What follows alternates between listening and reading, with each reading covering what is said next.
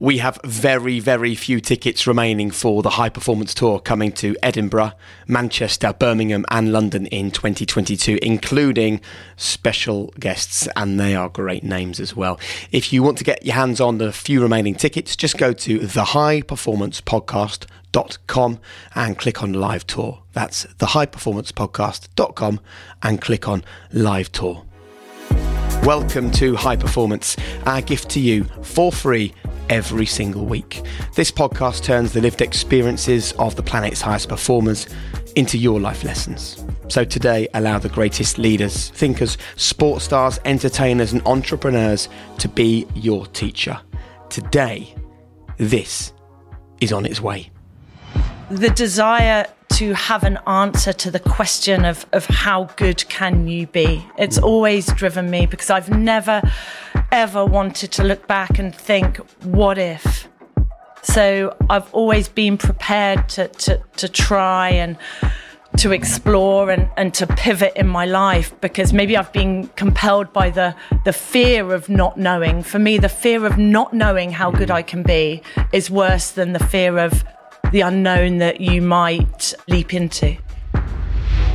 I realized firsthand the beauty of the world around me, but I also saw abject poverty and deprivation. And it was that that ignited something in me, this childhood passion for driving positive change, ignited this passion in me the beauty of racing is precisely because it doesn't go according to plan. It's because you have to hurt. It's because you have to suffer. And I see that as part of racing. That's what I loved about racing. The unexpected, the discomfort, the the self-doubt. It's it's the challenge of having to deal with that, that that I loved. So I expected it and I I embraced it your definition of success has got to come from within and that sense that, that you have given something everything. Life is the difficulty, isn't it? Mm. It's the frustration and the challenge, and therein lies the beauty. Lies the beauty. This episode is not just about someone who's dedicated their life to learning, it's someone who wants to pass that on as well. Um, you're about to hear from a four time Ironman triathlon world champion. You're going to hear from a woman who had injuries so severe her coach said she shouldn't be on the start line in 2011 when she went on to win the world title. She worked as a government advisor. She's been involved with Parkrun for years. She's now a parent. She was the 2009 Sportswoman of the Year, and she's about to share everything with you from the amazing highs she experienced to serious lows. And there will be so much in this episode that you can relate to. Once again, please let me just make it so clear what high performance is about. We're not having a conversation with Chrissie Wellington so that you can go and become an Ironman triathlete. We're having a conversation with Chrissie Wellington because the things that she learned, the mistakes that she made, the lessons that she gained, she's about to share with you so that you can find a way to incorporate those into your life. It's a brilliant conversation. It's an amazing episode. And please, please, please, a thousand times over, when you've finished it or when there's something that really resonates with you, if you could share it on social media, it makes the world of difference to us. It just means that people who've never heard of high performance, have never had this kind of inspiration in their lives, might just come across it and it might just change their life as well. So please, if you can, pass and share the conversation with as many people as possible, whether it's on your socials or on a work email or on a WhatsApp group. We don't mind. But if you can pass it on, we're eternally grateful. An awesome conversation with Chrissie Wellington MBE comes next. Hiring for your small business? If you're not looking for professionals on LinkedIn, you're looking in the wrong place. That's like looking for your car keys in a fish tank. LinkedIn helps you hire professionals you can't find anywhere else, even those who aren't actively searching for a new job but might be open to the perfect role. In a given month, over 70% of LinkedIn users don't even visit other leading job sites. So start looking in the right place. With LinkedIn, you can hire professionals like a professional. Post your free job on linkedin.com slash people today. Hey, it's Danny Pellegrino from Everything Iconic. Ready to upgrade your style game without blowing your budget? Check out Quince. They've got all the good stuff, shirts and polos, activewear, and fine leather goods, all at 50 to 80% less than other high-end brands. And the best part? They're all about safe, ethical, and responsible manufacturing. Get that luxury vibe without the luxury price tag. Hit up quince.com slash upgrade for free shipping and 365 day returns on your next order. That's quince.com slash upgrade. When you make decisions for your company, you look for the no brainers. If you have a lot of mailing to do, stamps.com is the ultimate no brainer. Use the stamps.com mobile app to mail everything you need to keep your business running with up to 89% off USPS and UPS. Make the same no-brainer decision as over 1 million other businesses with stamps.com. Use code program for a special offer. That's stamps.com, code program.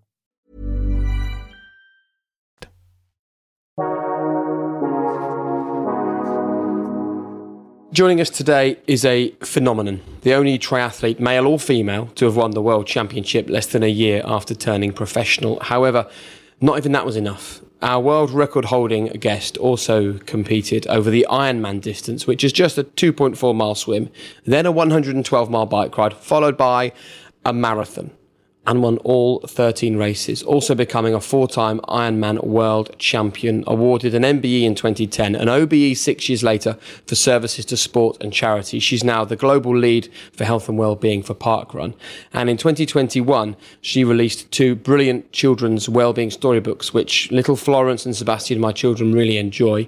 She created them with her friend and former athlete, Susie Bush Ramsey. They're entitled You're So Strong and You're So Amazing. So I thought we would start this podcast episode episode with a quote from one of her books.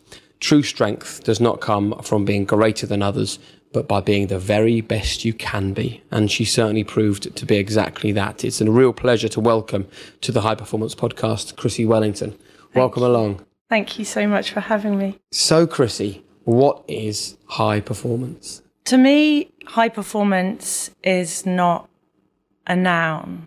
It's a way of acting and a way of being. And if I would, were to answer that question succinctly, I think it would be to bring your best self to every moment, be willing to learn and to act with self integrity. Very nice. So you came to the world of elite sport quite late, 30 years old, when you had a big change and decided to go professional and, and compete. So was that kind of high performance mindset something that you'd already had for many years before that, or was it the world of sport that helped you create it? I've always been a very driven, determined person. I've always been incredibly curious about myself, um, my potential, and I've also been incredibly curious about the world around me. And initially, I, I channeled all of that into my academic studies. So I, I really wanted to excel academically, achieve the highest grades possible, and, and go to university. I was also driven by this compulsion to see how good I could be. So I think I've always had that insatiable desire to to explore and explore my own potential. But it like you said it wasn't until i was in my my late 20s early 30s that i channeled that into the sporting context. Mm. prior to that it was uh, largely academia. So where does that come from then chrissie that desire to want to excel? It's always something that's be- been re- really really instinctive. I don't know where it's come from. I, I don't think it's ever been the result of an external pressure. I think it's always been an, an internal compulsion and something that I've always felt very, very strongly. I, I, I don't recall ever having that external pressure from, from my parents, for example, to, to perform academically. It was also always something that was very much driven from within and, and that the desire to have an answer to the question of, of how good can you be. It's mm. always driven me because I've never, ever wanted to look back and think, what if? So I've always been prepared to, to, to try and to explore and, and to pivot in my life because maybe I've been compelled by the, the fear of not knowing. For me, the fear of not knowing how mm. good I can be is worse than the fear of the unknown that you might leap into. So here's something that I think a lot of our listeners often struggle with. which is knowing how to find their limit, knowing when they have reached their absolute peak. How how did you come to work out right? That's my limit. That's as good as I can be. How did you judge yourself? For me, in the sporting context, it was always an iterative process. I would definitely not claim to be the most confident person. I certainly wasn't imbued with this strong sense of of self belief, but like I said, I was imbued with this this willingness to to try and to explore. So for me, building confidence, building self belief was very much an iterative process and it's when you you do that that you realize that you can shift the needle a little bit for yourself you can raise the bar you can test your limits you realize they weren't where you thought they were and and and you raise them again so for me sport was about testing my limits and, and realizing I was capable of, of so much more than I ever thought but I, I didn't do that independently of the world around me. I, I, was privileged and blessed to be surrounded by so many people, and some of whom could see me when I couldn't see myself. I often wonder, and maybe Damian, you have an answer to this. How does someone become world champion without ever having that as a goal, at least at the outset? So I became world champion without ever aspiring to, at least initially.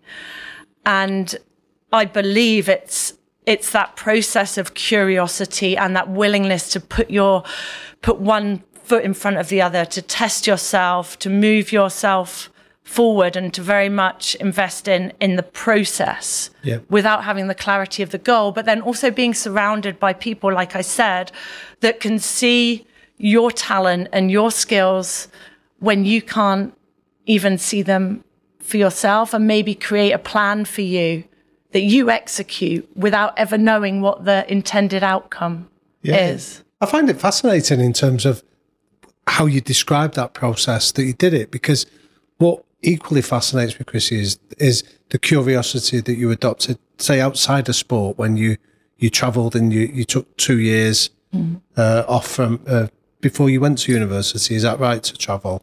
I went to university. I went to University of Birmingham and I did geography and I graduated having achieved my, you know, the, the grades that I had aspired to. And I was desperate for a vocation. In retrospect, I was desperate for validation. I was desperate for a label. I was doing something because I felt I ought to. And I chose to go in into law. And it appealed to, to some of, you know, the, the, the um, skills and qualities and, and, traits that I that I had. And I signed for a law firm in London um, but knew I wanted to take a gap year. So they um, agreed that I could do a gap year. And it was when I was traveling, I started traveling in Africa. And it was there that for the very first time, I realized firsthand the beauty of the world around me, but I also saw abject poverty and deprivation. And it was that that ignited something in me, this childhood passion for driving positive change, ignited this passion in me. It was there in Africa that I, f- I felt the spark of this purpose, this life purpose. And so instead of going back to do law, I carried on traveling. So yeah. what should have been nine months traveling became two years and then I came back and did my MA in in development economics and international development up in Manchester and I think for me that was the first time I ever ever stepped off the path I realized at that point I'd been performing and conforming at life doing what was expected of me as someone who was you know academically strong but it wasn't in line with my inner purpose and so I pivoted, I stepped off the path, and I came to my first career, which was international development. See, what's interesting is when you say that was the first time you'd stepped off the path, that where you were traveling, though, was off the beaten path in many ways, wasn't it? You weren't doing a gap year up the coast in Australia or where lots of your peers would have been. You would go into parts of the world that required you to be brave and go off piste a little bit. It was stepping off the path. I think whenever you take what some would perceive as a risk, it, it's often a, a, managed risk. You, you, you manage some of the problems that you perceive you, you might encounter. But for me, I've always felt incredibly supported by my environment to explore.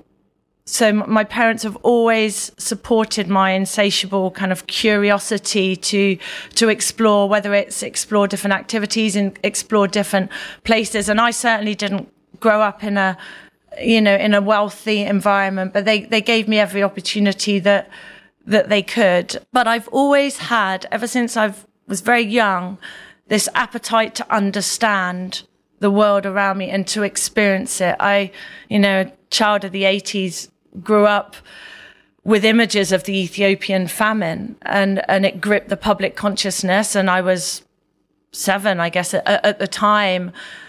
And I was really, really impacted by that and i had this desire to to understand and explore the world even back then so i think me me journeying and me traveling was was part of that desire to to seek some some answers to the questions and, and to find out about a world beyond my own borders. What I find interesting is that obviously you're someone that wanted to explore and you wanted to explore your own physical ability as well as explore the world around you and understand things. But that isn't enough to make you a world champion, just wanting to explore. So where where did the high performance constant I mean, I can't even imagine the pain that you put yourself through trying to train to do an Ironman triathlon. Where did that side of you come from, do you think? I was open to the possibility of trying new things. And I think sometimes we close ourselves off from the unknown because we're scared. It's mm. easy to sit in your comfort zone and it's harder to step out of it. And when someone suggested I try a triathlon, instead of saying, well, I did say this, I've never ridden a road bike, but I was uh, still open to the idea, yeah. but I'd never ridden a road bike. I was open to that possibility. And that was preceded by me kind of segueing into running um, at a very, very amateur level and kind of cutting my teeth in endurance sports through through running. Marathon, is that right? I did the London I did yeah. the London Marathon. I was inspired by a friend. She'd grown up with a heart defect and had run the London Marathon. And I looked at her and I looked at me with my fully functional heart and I'm like what what is stopping me why and we're all inspired by people around us right and she was my role model and my inspiration and so I I trained in a very unknowledgeable and unstructured way for the London Marathon but again I I tested my limits and realized I was capable of so much more than I thought. And the same with triathlon. So I was open to the possibility of doing a triathlon. I had an environment around me in that I joined a triathlon club. So they facilitated that. They lent me equipment, all, all of the things you need. And I think, long story very short, I was able to tap into a talent, a physiological talent that I didn't know I had. So I think I had that physiological aptitude for endurance sports that had I never done them, I never would have known and it would have laid dormant. But I don't need to tell you, it's not enough to be physically talented. And I think all of the traits I mentioned before that the drive, the determination, the willingness to be curious, this inner competitiveness and out competitive with others, all of those traits that I channeled into academia, I then brought to bear in, in professional sport. But I really had to hone the psychological side of things, I think, in order to achieve success. That's where I give credit to the people around me because they enabled me to get a handle on, on the psychological side, which enabled me to become a high performing athlete that was capable of executing consistently and, and achieving more than I ever, ever thought I was capable of which is something that I'd, I'd like to explore. But I think there's a psychological trait that you've brushed over this, Chrissie, that, that, that intrigues me. Is you've spoken about this being openness to it, but there was incidents that happened in your life, like you had a bike accident, didn't you? And that was what precipitated you then trying triathlon. Is that right? That's true. I've had many bike accidents, Damian, right. in my life. I'm technolo- technically incompetent on, on, the bike, which is largely why I chose Ironman because I don't have to ride in a pack. I can just ride on my own 10 meters in front or 10 meters behind someone else. But yes, I was training for the London Marathon. I was just commuting. I lived in London. I was commuting on my bike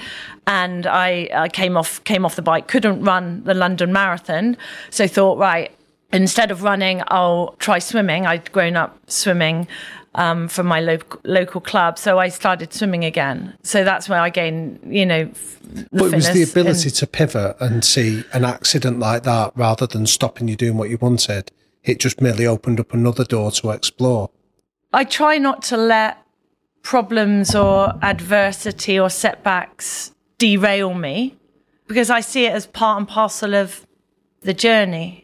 And that's easy in retrospect. But if I look back at my life, many of the opportunities that I've had have come from when I have pivoted and I've done something different or I've encountered a, a setback or discomfort or adversity because there've been the opportunities to grow in an area that I may ever not have envisaged. So could you share the some of the tools that you learned for how to deal with adversity? Because that even people that listen to this who've got great plans, it can often be the adversity that derails them and they can't get back on track.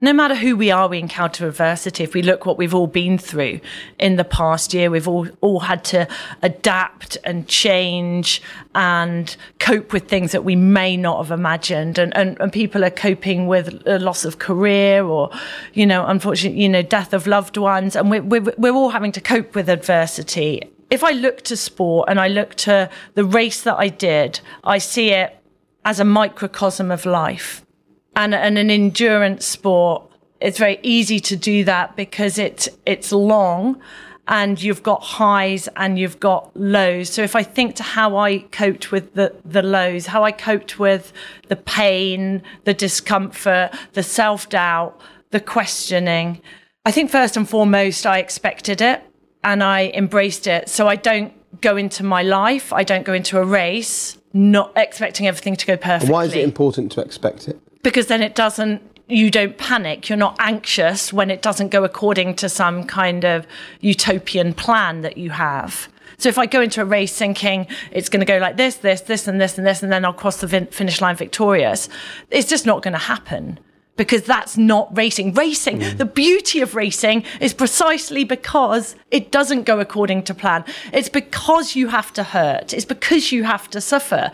And I see that as part of racing. That's what I loved about racing. The unexpected, the discomfort, the the self-doubt. It's it's the challenge of having to deal with that that, that I loved. So I expected it and I I embraced it, um, first of all. I always tried to segment the race into into portions and i think that that's really important so if we face adversity we a mountain to climb mm. you know that old analogy it can be incomprehensible but if we like I did in an Ironman, just you know, segment it into 200 meters in the swim. Yeah, then I've got to get to that buoy. Then I've got to get onto the bike. Then I've got to do this 40k, this 40k. I just segment it down, and I very much try and stay in the moment. And and like we said at the outset, bringing your best self to that moment. I try and disassociate, so I take myself off to a place that's a bit more pleasurable. So I have a bank of really positive images or songs or poems or Was this the Rudyard mantras. Kipling Rud- if and- Rudyard Kipling's if. I still carry this dogged copy around with me. Um, Would you use But- those in the heat of battle? yes, So what would you just recite the poem?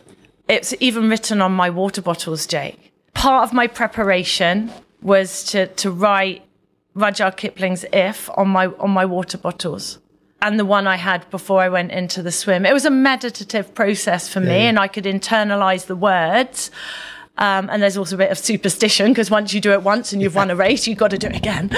Um, and then I also really enjoyed giving that water bottle to someone at, at the start of the race. That meant something to me because it was my way of giving something of me to the crowd. So yes, I I literally took those words with me.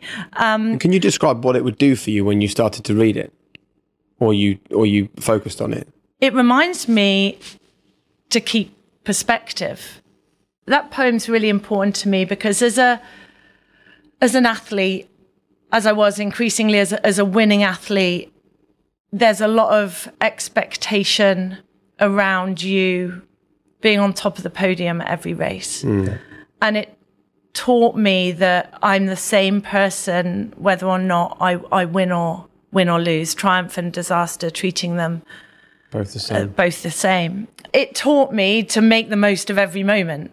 And every line of that poem has something to teach me. yeah. But just going back to the the adversity, for me it's always really important to recollect times in the past where I've I've overcome things, not just in a sporting context, but and how others have too. I remember going into my what was my final race, and I read Sir Steve Redgrave's autobiography, and just knowing what he'd achieved maybe because of, not even despite of, the setbacks he'd mm. had, what he'd achieved because of those setbacks, I think, it empowered me to think that maybe I could do so too. So I think that power of recollection and knowing that we've overcome in the past is, is really, really important as well.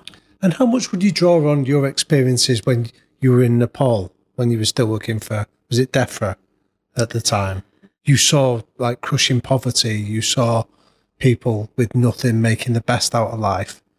How much would you go back to your own biography and draw on those kind of things for perspective? My time in Nepal shaped me as a person and definitely shaped me as an athlete. So I, I was working as a policy advisor to the government and another point of, or maybe a fork in the road, you could call it. I, I stepped off the path again and, and went to live and work in Nepal. So it wasn't part of my job at DEFRA. Oh, I right, took a okay. sabbatical and I went to work for a Nepali organization working on water and sanitation and health projects. And if I was to summarize what N- Nepal gave me in one word, it's perspective. You realize how much you have relative to others and, and how fortunate we are to live mm. the, the life that that we lead. And, you know, I, I saw resilience and, and tenacity firsthand. And, and for me, that was incredibly inspiring. But, you know, on a very personal level, it was really the first time I challenged myself physically and and really created the physical foundations for um, what would would become a professional sporting career. And people often think that I came from nowhere as a sports person, but I think everyone comes from somewhere. And you're shaped by all of these amazing experiences in your life. And some athletes, your Serena Williams, your Tiger Woods, your David Beckham's, take a more conventional, stereotypical path. And I certainly didn't travel that path, but I traveled a path. And I think for me, it enabled me to achieve what I did. So I was very much shaped by by my time in, in Nepal and, and what I saw and what I worked on. And it also taught me a lot about shaping change and how local people can be the agents, should be the agents of, of change rather than it being imposed from above. So I've carried that kind of belief and understanding and philosophy through to what I do in, in, in my career now. And that was a really important learning for me. I think there's also a lot of really important learnings for people listening to this. And I think one of the big takeaways for me is that I kind of exhaust myself saying to people, just by employing what seem like insignificant tricks, you can make a real difference to your own life trying to achieve high performance. And, you know, we've just spoken about writing a poem on the side of a water bottle. It's not the only reason you became a world champion. Of course it isn't. But it was quite a big part of that journey towards becoming a champion. I just think it's really important for people to listen to this and understand that when you write down something or when you take inspiration from a, a trip to Nepal or putting a, a poem somewhere or having something in your house that really resonates with you, I think I don't think we do it enough as people. I think that we just assume, well, it's just words, it's just a poem. I, finding the ability to translate that into something that's inspiring, you are a sort of the epitome of how powerful that can be. It's been really useful to me in my life, and it's also been really useful to have that why, to have an understanding. It's not enough to have a goal. I think the goal, I guess, to have soul needs to have a why. And I, I think that why needs to come from within. And that why can can change and it, and, and it has done has done for me. But that inner why, um, I've always tried to have an answer to that and that's been really useful for me in in helping me shape my life and direct my life and, and maybe helping me perform So what to was my it then, Chrissie? potential. So when you were competing, what was it, and what, and how has it shifted to today? my why was always has always been to see how good I can be, to answer that question of myself, to feel like I've fulfilled a potential. That's quite nebulous, isn't it? Because as soon as you get to that point where there, there's more, to, there's more to achieve. But to, to answer that question of how good can you be at that sport of triathlon?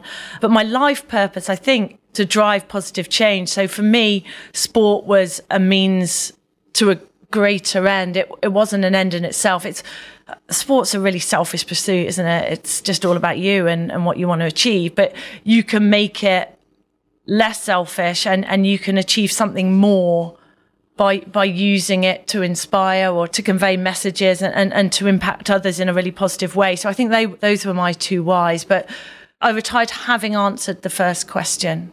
And that that was very liberating for me. And what was the answer you found? I found it in the final race that I did, and it taught me that I could achieve more than I ever thought possible. And it taught me that my perfect race was when I overcame imperfections perfectly. And so that race was certainly not perfect in the way I pre- was able to prepare or the way I prepared. And it was certainly not perfect in quotation marks in terms of it wasn't without pain and, and discomfort. But for me, it was my perfect race because it was the battle within myself that I had craved. It was the battle with my competitors that I'd wanted. And I crossed that finish line. I felt really complete as an athlete. And we're driven by these extrinsic motivations, aren't we? Uh, all of us, but but athletes especially, by the number of victories, you know, the number of world championships you're going to win, or, or the world records. But it's all ephemeral because someone will come along and they'll you would have won four and they'll win five and you'll go eight hours eighteen and they'll go eight hours seventeen and your definition of success has got to come from within and that sense that, that you have given something everything. Yeah. And that race gave me that gift.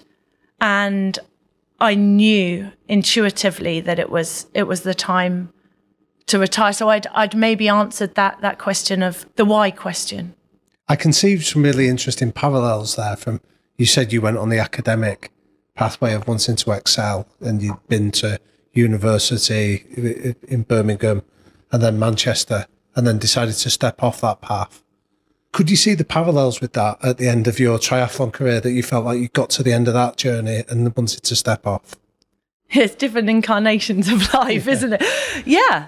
And, and once you've stepped off the path, you grow in confidence and you grow in self belief. And it's that power of recollection because you know if you've done it in the past and it's been an opportunity that you can do so again. So I don't really call it retiring because you're not retired in the sense you're putting your feet up, but transitioning away from professional sport was easy. It certainly wasn't. It was fraught with challenges for me psychologically, but I knew instinctively that it was the right thing to do. And I guess to your point, it, it didn't scare me because yeah. I knew I'd done it many times. I'd stepped off the path many times in my life. And I knew intuitively that it was the right thing to do. But it's certainly not easy. And, and you've had many guests on this podcast that have, have spoken about that. It, uh, you know, you, you, you question who you are and your sense of identity, and you have no structure and, and, and no no focal point in you know anchor for for your life you know obviously your financial security as a professional athlete is is wedded to, to your income from that from that sport and so a lot of things are brought into question but that's precisely why I needed to do it. Because for me, sport was a comfort zone. It was where I was comfortable, not physically comfortable because it hurt, but psychologically quite comfortable. And, you know, I, I was blessed to have commercial partners sponsors that you know gave me financial security i was i was winning i had a great team around me i had that single-minded focus on on this goal but that's very comfortable, isn't it? And so I knew I need, if I was to grow and develop, I knew I needed to step off the path. And, and it was very uncomfortable for a time. And how important were the tools you learned about resilience in professional sport in helping you get through that period? Very important.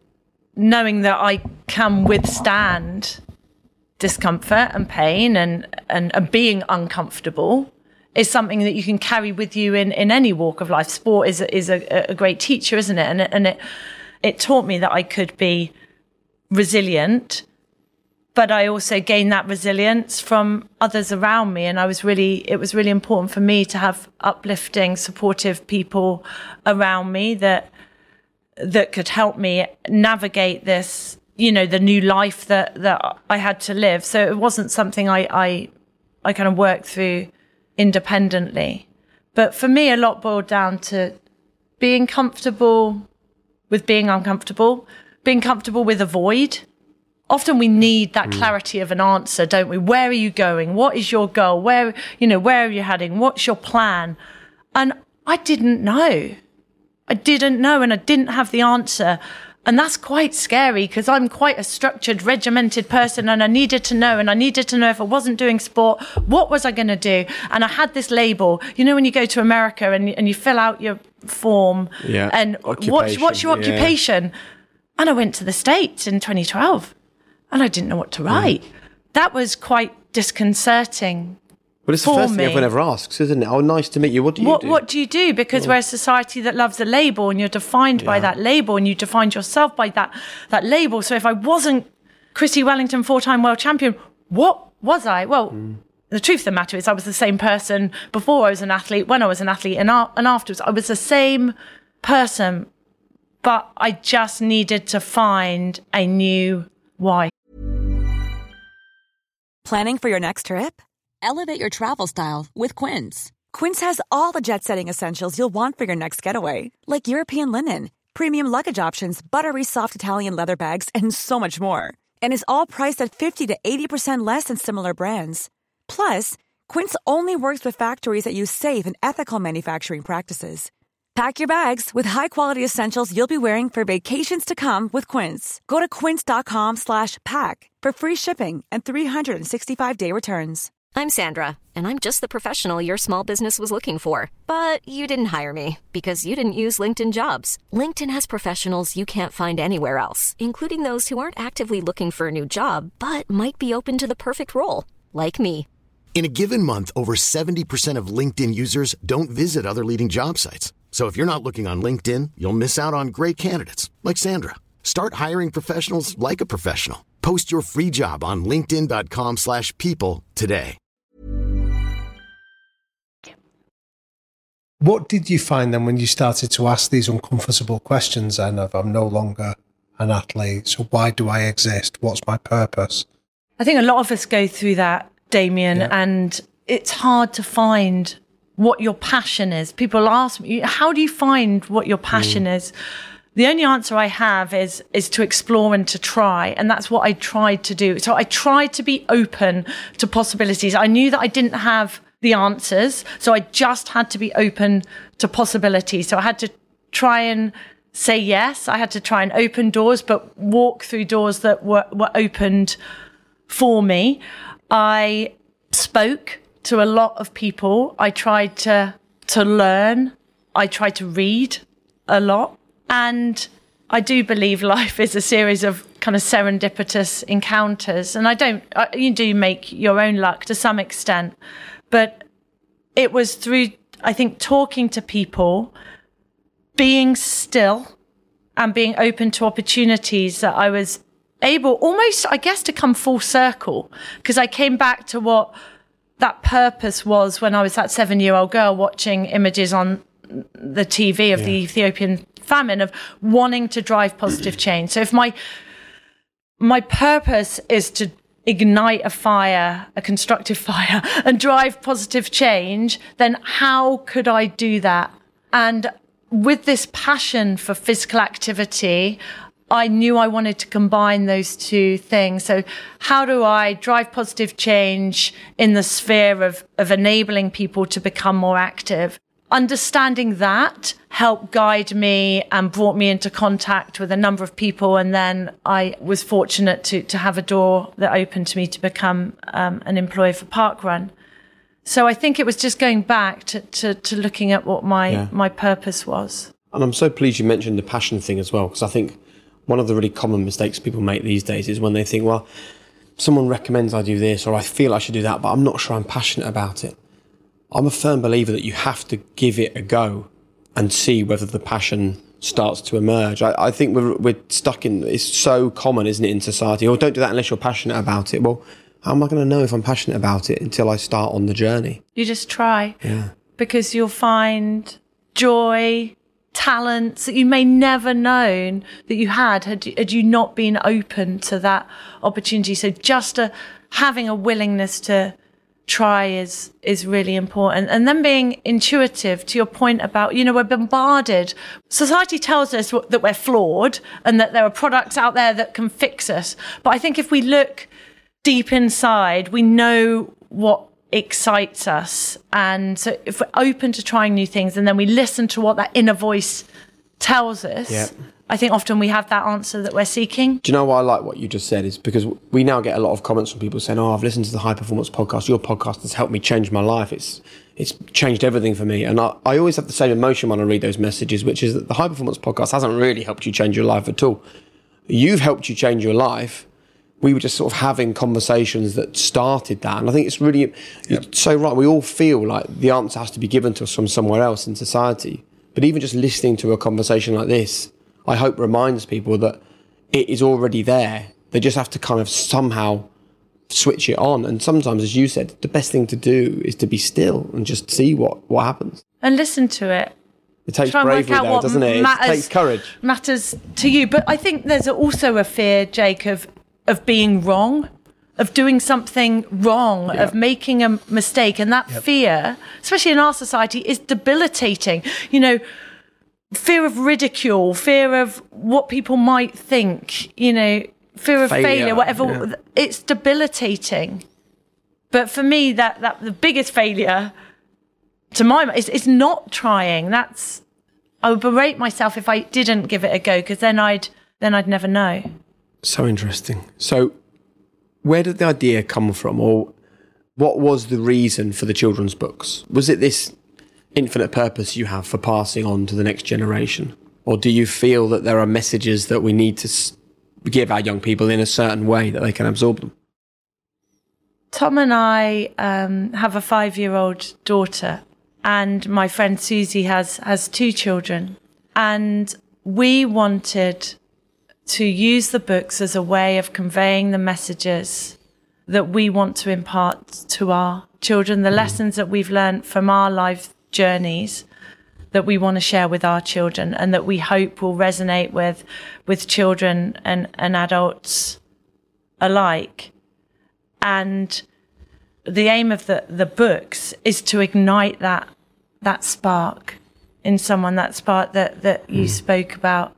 Yep. Um, to impart really simple suggestions for how people can improve their own health and improve their well-being and gaining confidence and live fuller, richer lives. And the books are very simple.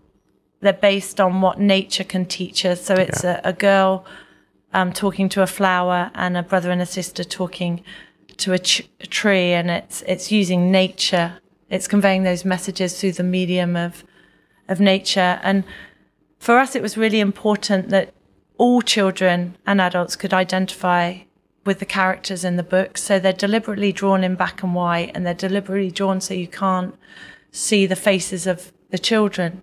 Um, susie's children are mixed race and she especially felt really strongly that she wanted to create a books books that that were open and accessible to everybody with I guess were as, as inclusive as, as we could possibly make them. So that's why they're they're drawn in a really kind of simple monochrome way. So Chris is the father of two young children and, and and Jake's got two young children himself. What kind of questions or suggestions should we be asking our children that could ignite that spark of curiosity? I think first and foremost we have to to role model behaviors. So if if we as as their parents are are open to opportunities, if we can do positive people, then there's a greater chance that our children will try and emulate those behaviors. I try not to set limits on what we think Esme can achieve. Obviously, you've got to you've got to manage risk as as a parent, but I think sometimes we can be too risk averse. A few weeks ago, we, myself and, and my husband, we were in in Wales, and we thought it would be a great challenge as a family to try and climb Snowdon. And someone said, well, Do you think Esme can do that? She's only five. And my response was, We need to give her the opportunity to try. Because it's not for me as her parent to decide what she can and can't do, yeah. what she is and isn't capable of. We just need to give her the opportunity to try and be willing to accept that she she might not be able to and that's okay too. But to determine you know a priori that she can't do something is is very limiting. So i think just giving your children the opportunity to try things and take take managed risks is is really important. How uh, how did she go? It was one of the proudest moments of my life when we got to the top of snowdon bribed by Percy pigs and and chocolate. That that was just Tom and, and, and me. but it was it was wonderful because yeah. we were apprehensive about her getting tired or whinging and it being incredibly painful and having to drag her up and sitting her on our shoulder, uh, you know, our shoulders. And it wasn't like that at all. So all of those fears that mm. we had about what she might do didn't come to, to fruition. But if we'd let those fears about what might happen stop us, we never would have done it. So again, a small kind of example, but you've got to be open to that that possibility and, and that that opportunity. And by the way, that's not just people with kids, is it? How often do people write stories in their heads about what's going to happen at the job interview on their big day? When they go for a doctor's appointment, whatever it might be that's in the future. We always make these stories up, don't we? Rather than actually waiting to see what happens. I think before we go on to the quickfire questions to finish with, I think the only thing I really just want to touch on with you is that people see you and they think, wow, what an incredible life. You know, you traveled, you saw desperate poverty that obviously lit a fire and inspired you. And then you had the wherewithal and the bravery and the confidence and the fearlessness at 30 to decide to get into a elite level sport. And it wasn't just any old elite level sport, it was triathlons, which by and large you can't get psychologically or physically more challenging than that. And then you managed to become the best in the world at what you were doing. That looks really easy. And I think it's probably an important message to tell people that I would imagine this journey has not been necessarily easy and possibly even continues not to be easy. But just because it isn't easy doesn't mean that it isn't good for you. It's not psychologically easy, and, it, and professional sports certainly wasn't physically easy. And I never want to give the impression that it was. It was arduous, hard graft every single day. You know, I dedicated my my life to it and it was challenging for me psychologically in, in, in many ways. I had to, you know, grapple with some demons or what I, you know, try and, and, and control a lot of self criticism and, and self doubt. And, and that was incredibly challenging. So for me, it was a, a physical test and it was a, a psychological test but that's what made it so incredible. I learned so much from professional sport. It, it gifted me with so many things and an understanding of myself, an appreciation for the power of possibility, the gift of relationships with so many so many people that that I came into contact with. It wasn't an easy journey and life still isn't an easy journey. It's fraught with difficulties, but life is the difficulty, isn't it? Mm. It's the frustration and the challenge, and therein lies the beauty. So, can I just ask you a question about the demons that you described there? Mm. What form did they take? What was the demon's form of attack on your self confidence or your esteem? I'm prone to being very, very self critical. And I'm sure a lot of people you speak to can talk to this because mm. it's a double edged sword. It's what drives you because you're critical, because you're saying you're never, never enough, but then you're never enough, which is a really challenging place to be mentally. I credit my first coach with helping me to address some of these. So these, I, I guess, I wouldn't say flaws, but they they risk derailing me as as an athlete because I, I was so self questioning and so self critical. So I mean, his advice to me was very simple: is I give the order, you execute. And he was a very authoritarian character, um, which again has its, has its pros and cons. So he gave me the order for the day. I executed the training session to the best of my ability, and that was enough. And just knowing that liberated me because he took the decision making and the questioning of whether or not I had done a, a, good job, whether or not I'd been enough in that training session or not, away from me. Mm. I, I simply just executed his his order. And I think it speaks to focusing on on that process and bringing your best yep. self to to every moment. And it's not whether you do whether you're good or bad. It, it just it is it's your best self in every moment, and that's what is. And then you move on. So when you moved on from that coaching relationship and you moved to other coaches, did those demons come back? That or had you put them to bed? I think he enabled me to be a lot less self-critical and more self-accepting, and so I could carry that lesson through to my next coach. And my next coach was an, an, entirely different character. I went from a very authoritarian coach to being coached by someone who I who I consider a friend. It was a lot more reciprocal for me, a lot more empowering. And as you evolve as an athlete, what you need from a coach is is different. What you need at the outset of your career can be very, very different a few years on. And I transitioned away from one coach to the other, but I certainly carried the lessons that I'd learned from my first coach to my second. And has that helped today since you've left triathlon behind, how do you deal with those that self doubt, those demons that you just described? I have wonderful people around me that are enriching and positive, and I think that's really important. I try to live a life of gratitude and be grateful for what I have and see the cup half full rather than the cup half empty. So I'm I'm prone to, at the end of the day, thinking about what I haven't done, what I haven't managed yeah, to do in yeah. this busy day of mine, rather than what I have. So it's pivoting. We spoke about pivoting that thought. So instead of focusing on what I haven't done, I fo- well, I think, well, I have done this, and I and I have done this, right. and and that's okay. But I think ultimately, it's accepting, like with life, that's got its ups and downs and its goods and bads, and I'm like that too.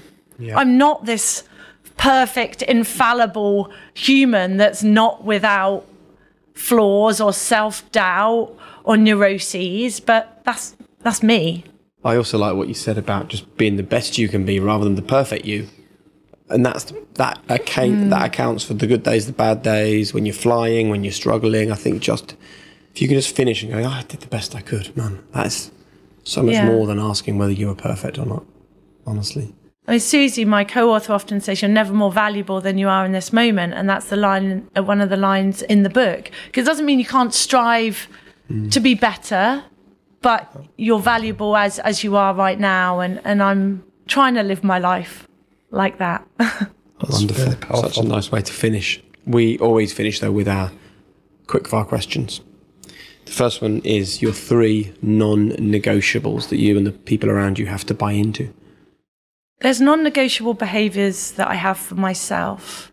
I've become a lot more accepting of, of others and differences in others. So I don't think there are non negotiable behaviors that I would necessarily expect from others, but I, for myself, an acceptance of and forgiveness of myself and others, humility, and respect respect for myself and, and respect for for other people.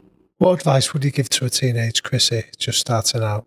The advice that my father gave me And that was seize every opportunity and make a mark on the world for all the right reasons. I think we can say you did that, right? Yeah. I think we can say you did that. What would you say is your biggest strength and what is your greatest weakness? My greatest weakness is that I'm prone to being quite self critical. And my biggest strength is my, my passion and my enthusiasm and my willingness to bring the best of myself to every hmm. moment and everything I do. Would you give us one book recommendation for our listeners that's had a big impact on you? Can it be a poem? Definitely. Rudyard Kipling's If. And the final question, your your sort of your final message, I guess, to people listening and watching this, your one golden rule to living a high performance life. Bring the best of yourself to every moment. Be willing to learn and live a life of integrity. That was wonderful. Thank you so much. Thanks for your time. Thank you. Damian. Jake. What a what an inspiring conversation that was with Christian. you know, and this isn't me being negative about the things she said because the things she said were absolutely incredible, but I did get a sense while she was saying those amazing things that you know I want people to remember that just because you're a brilliant, high achieving, successful person like she is, that doesn't make life easy all the time. And I think I got a sense of the fact that life has been and remains a challenge as it is for so many people. Yeah, definitely. And I think what came through was the two P's with Chrissie there. One was about how the power of a purpose, this sense of feeling that you're doing it for something bigger than yourself, whether it's being a platform for young girls to inspire them or representing some of the poorest parts of the world, how that can help you when you face these difficult times. And the second P was very much around um, perspective being able to put it into some kind of perspective and know that there's always somebody that's going to be better than you, but there's somebody having it tougher than you, and how that can often help you. Yeah, and I'd like to throw a third P in there as well, oh. which is the P of passion. And I think, you know, it's an eternal challenge for people, isn't it? What's my passion? What's my passion? I can't do something great till I find my passion. You know, she has lived a life of passion because she's lived a life of exploration. And only when we explore do we really discover things. When we discover things, we grow. When we grow, we will grow into our passion. Yeah, and if anyone needs evidence of that, she didn't sit on a bike until she was 27 years old. You know, that's that's an incredible story of somebody that's got this latent talent that could have gone undiscovered unless she'd have had that exploration and that curiosity to want to go and try new things. Thanks, Damian. Thanks, Jake. I loved it. Well, Damian, now we come to one of our favourite parts of any high performance episode where we get to speak to the people that listen to the podcast. And I'm really, really pleased uh, to welcome Michael May, who reached out to us on Instagram. Hi, Michael. Hi, how are you? We're very well, thanks. Yeah, very well indeed. Happy New Year to you. Um, so, would you mind in the next sort of minute or so just sharing with our listeners, you know, some of the key points that you sent us on on the message you, you pinged over? Yeah, um, well, for the first 30 odd years of my life, I was pretty much traipsing through life, um, wondering, uh, trying to cut every corner possible. Pretty selfish as well of a person. And then I had some uh, tragedy happen to me three, nearly three years ago now. My granddaughter got meningitis and ended up dying. She was four years old. And I'm a truck driver, and I needed something to take my mind away from things on my long drives. And I come across your podcast, and I realised that uh, there were some key points of things that would help me change for the better, change my mindset, change the way I look out, outlook on things, change me from going from why always me to why not me. You know, so it changed me completely, really. Well, first of all, Mike, I mean, I'm sorry to hear about your granddaughter. What was her name? Uh, Evie. Well, thank you for listening to the podcast, and I speak on behalf of all of us on the team that we're delighted it's played some part in helping you. Is there any particular Yeah, episode that, that resonated with you during this period? There's a few things. The first one was one that I hear Jake say quite a lot, which is take 100% responsibility. Um, that sort of resonated because I was always blaming other people. Uh, and when I sat back and looked on things, everything I was doing was my own fault. I will continue to make mistakes, but from now on, the, the mistakes are going to come from a good place, from a kind place. And if I accept responsibility from it, then I've got to be happy with it. That was one of the first things I, I, I, I, came across. Another one was, I think it was Jonny Wilkinson was saying that every task is as important as the other, which sort of changed my impression of the podcast altogether because at first I was thinking, oh, it's just famous, rich sportsmen, things like that. But then it was no, it's tasks for any person can be as important as any person, really.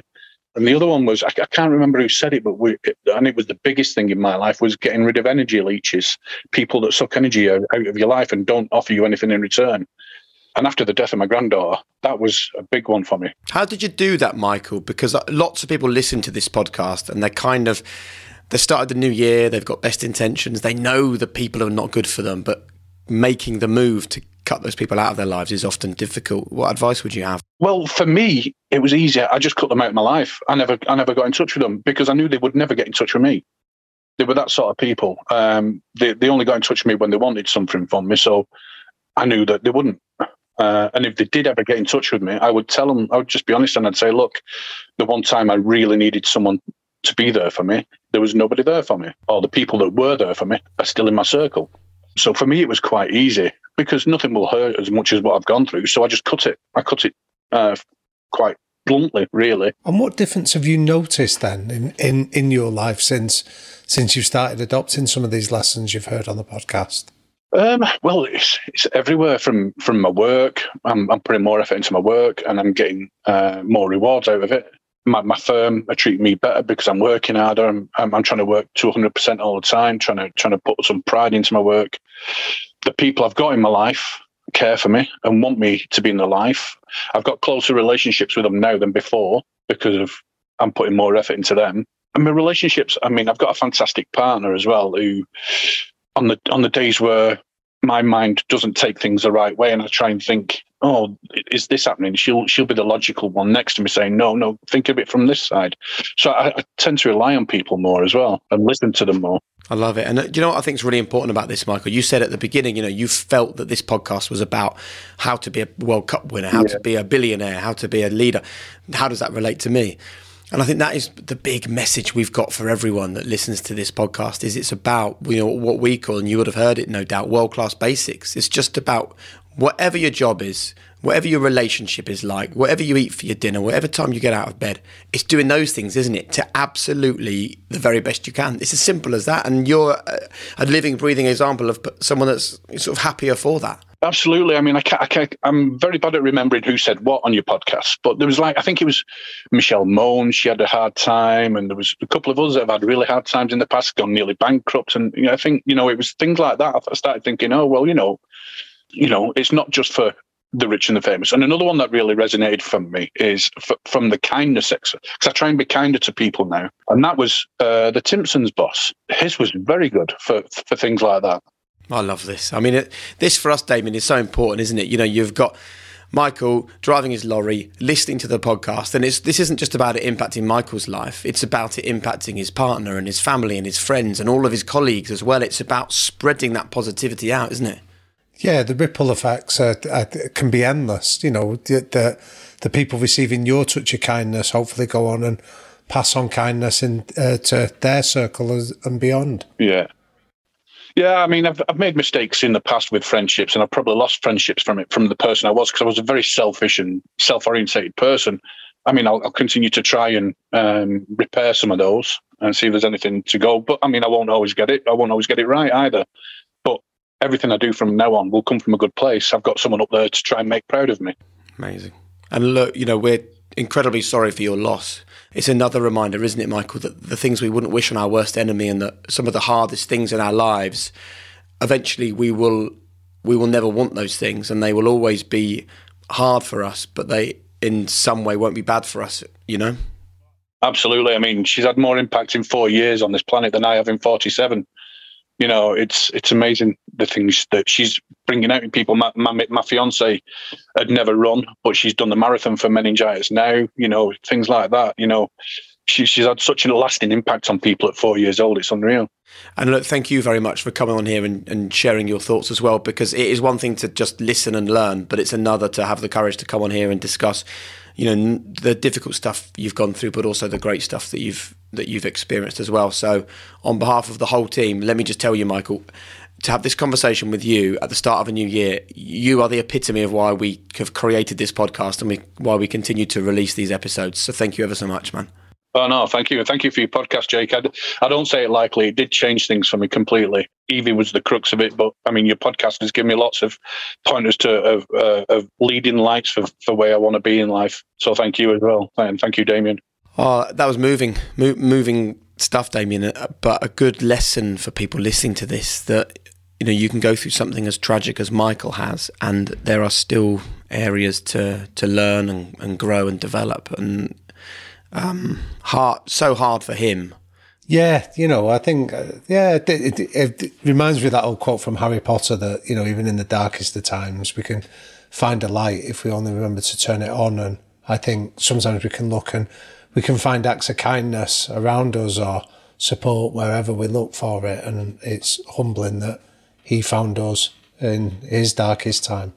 But also huge credit to him for for being able to have that mindset. You know, to be turning things around and trying to find the positive. So, um, wow, Michael, thank you so much for coming on the pod. And um, you know, I hope that if you're at home and you're still, uh, you know, questioning whether something like a podcast can have an impact on your life, then maybe what you just heard from Michael should answer most of those questions. Um, talking of impact, Damian, once again, lots of people have been getting in touch with us. So let's have a look through some of the messages that have been coming in. Lots of people enjoyed our collaboration with Fearne Cotton on Happy Place. Eric Dier also getting a lot of love as well. Um, here's a question that came into us, Damian, from Simon on Instagram. He said, In your opinion, do you think it's possible to achieve feats of high performance without a certain amount of obsession? I've listened to Jake on the Chris Williamson podcast. I've also listened to your high performance chat with Jonny Wilkinson. And I've decided that although I try not to obsess about things, I now question whether it's the lack of obsession which is actually detrimental, or if reaching those high points to then only come down on the other side is an important part of the journey. Um, this person, Simon, also says, consequently, have you ever met or had people on the show who've come at it from the other side who perhaps weren't caught in the grip of perfection or obsession? What do you think, Professor? Wow, it's a brilliant question. Um, I think I'd, I'd rather reframe obsession into passion that we've seen with so many of our high performers that they genuinely love doing what they do. And I think when when they love doing it, that what you find is that motivation comes from three three pillars. So in the book that we had come out just before Christmas, we referenced the research of uh, Edward Deci and Richard Ryan, two psychologists that looked at passion and motivation. And what they found is that can be created by three things control, belonging, and a sense of doing something that you really care about. So, the idea of working on something at a time and place that suits you, being surrounded by people that share similar interests, and focusing on something that really lights your soul on fire is how passion really starts to become ignited, and that sustains us through our journey to high performance. And do you think it's also important to bring a bit of nuance into this conversation because it's like, you know, you're either committed or you're not. You're either passionate or you're not. You're either uh, obsessed or you're not. And actually, obsession to a point can be a good thing, but there, you know, there will be um, people who are too obsessed, and it impacts the relationship with their family, or it impacts their downtime, or their ability to relax and recharge their batteries, or you know, they don't see other people's point of view because they're so obsessed about themselves and their journey and where they're going. I, I think it's all about levels, isn't it? And a certain amount of obsession, I would say, absolutely is an important thing for chasing down that high performance life, but a certain amount and having the kind of mental capacity to really look at it and think, is this level of um, all in that I'm showing actually a good level? Because there is also a point where obsession becomes the opposite of helpful, I think. Yeah, I think it's a really smart point you're making, Jake. I think that whenever you hear anyone talk about either or, you're either a winner or a loser. Just be really careful for anyone listening to this that the world as we know isn't binary and we view it through those simple black and white terms. Instead, I think your phrase of levels or viewing it as a sliding scale is more appropriate. There'll be times where we are at one end of that scale and we're really committed, and there'll be times where we're maybe somewhere closer to the middle of it. And having the ability to travel along that scale is far more helpful for us than thinking that we're either all in or we're all out. Good stuff. I hope that's helpful to you, Simon. Um, and I would just say to anyone listening to this, you know, just be kind to yourself in the new year. So if you find that at the moment you're suffering that you're obsessed with a certain thing, um, maybe go with it for a bit and just, as Jonny Wilkinson has told us on this podcast, just explore that. Just allow yourself to be obsessed for a while and see where it takes you. Equally, if you find that there is nothing at the moment that you're not obsessed with or you're not fully focused on, again, that's okay because when the right thing comes up at the right time and you're in the right place, I've no doubt it will happen. So just go easy on yourself, I think, Simon. Um, question here saying, Hi, Jake. Hi, Damian. The phrase don't sit in the comfy chair is superb. I think it's really good advice, something that's helped me make a big decision professionally recently. However, I now want to make an even bigger leap. But then when I discuss it with my kids, they are dead against it because they're happy where they are. This then stops me making the leap and the change. My kids and my wife are the most important thing to me. So obviously, I take their opinion as most important. Where does that sit with? Don't sit in the comfy chair mindset. That's uh, Richard, and Richard actually sent us an email about that one, Damian. And that's interesting because he's obviously found the power of challenging himself and now fancies a little bit more. But it's about taking into account the place you're in, the people that are around you. So, uh, how would you answer that one? Well, I love that that phrase that your first boss gave you, Jake, about not sitting in the comfy chair has resonated with him.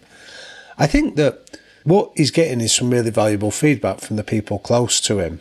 There's a guy called uh, Dr. Wayne Dyer talks about how we all exist in tribes. It goes back to the idea of survival is about the groups that we belong to. And what Richard's getting there is feedback from his tribe that says you're moving too fast. You're going, you're taking too big a leaps for, for us to be able to come with you. Now, in his own words there uh, that you've just said, his family is the most important thing to him. So he needs to listen to that feedback and go at the pace of what they're comfortable at rather than just moving on and assuming that his pace is going to determine it for the rest of his tribe, in this case, his family. And nothing's forever.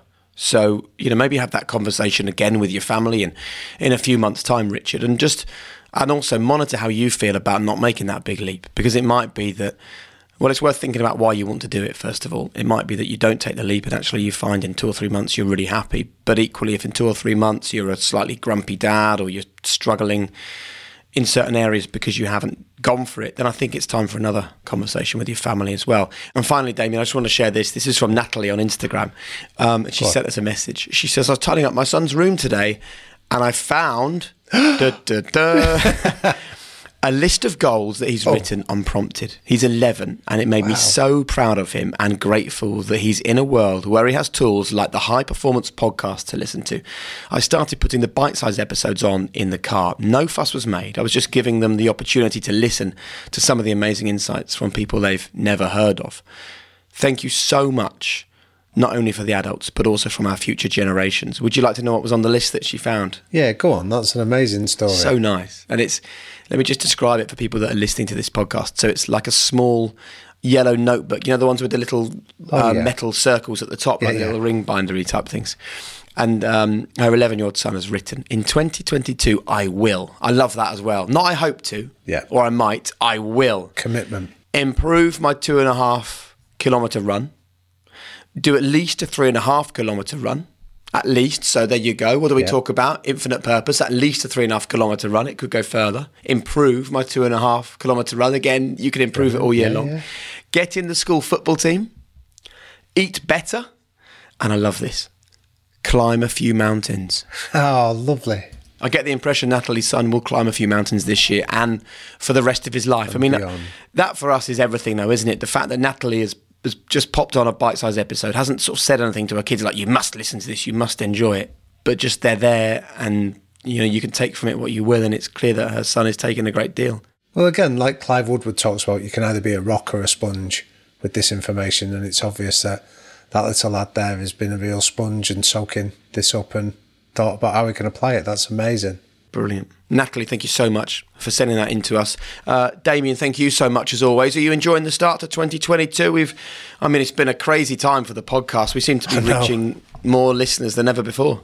I know, and it's really humbling uh, the amount of feedback that people are kind enough to send to us and telling us how they're using it and applying it is uh, is really humbling but really gratifying. So thank you to everybody that does that, and thank you to everybody that's kind enough to commit to listen to us. Yeah, and please know that we do see all that stuff, all those messages that you send us, the things that you share with us about how the High Performance Podcast has impacted you or changed your life, whether they're on Instagram or on email or on Twitter. We do see them all, and they are absolutely our energy source. Just a quick reminder our book is out now. You can get it in all the usual places, but if you'd like to come and enjoy a live high performance experience, then Damian and myself and the high performance team are going to be on tour in London, Edinburgh, Birmingham, and Manchester. Uh, the tour starts next month, actually. So if you want to join us, there are a few tickets still available. Just go to thehighperformancepodcast.com. That's thehighperformancepodcast.com and you can get tickets there. You can also join our members club, the High Performance Circle, check out our store, buy our book. There's loads of stuff you can do there if you want to get a bit deeper into the high performance life for 2022. Thanks a lot, Damian, as always. Top man.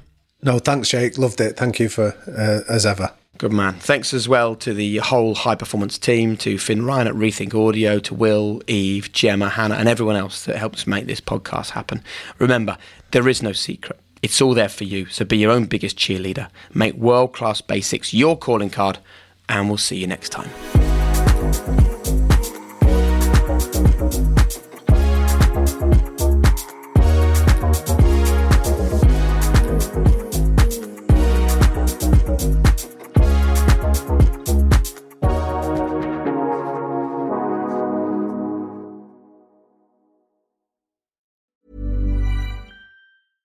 Small details are big surfaces. Tight corners are odd shapes. Flat, rounded, textured, or tall. Whatever your next project, there's a spray paint pattern that's just right. Because Rust new Custom Spray 5 in 1 gives you control with five different spray patterns. So you can tackle nooks, crannies, edges, and curves without worrying about drips, runs, uneven coverage, or anything else. Custom Spray 5 in 1 only from Rust-Oleum Confidence starts with loving who you are. And when your skin feels nourished and glows on the outside, you naturally radiate confidence from the inside. Give your skin a glow up with Osea's clinically proven Mega Moisture Duo. This ultra hydrating body care features two of Osea's best sellers, Undaria Algae Body Oil and Undaria Collagen Body Lotion. These seaweed powered heroes use skincare level ingredients normally reserved for your face for results you can see and confidence you can feel. Osea has been making clean, clinically proven seaweed infused face and body care products for over 28 years. This luxurious skincare is vegan, cruelty free, and climate neutral certified, so you never have to choose between your values and your best skin. Glow from the inside out. Get 10% off your first order with code GLOW at OseaMalibu.com. That's O S E A Malibu.com code GLOW.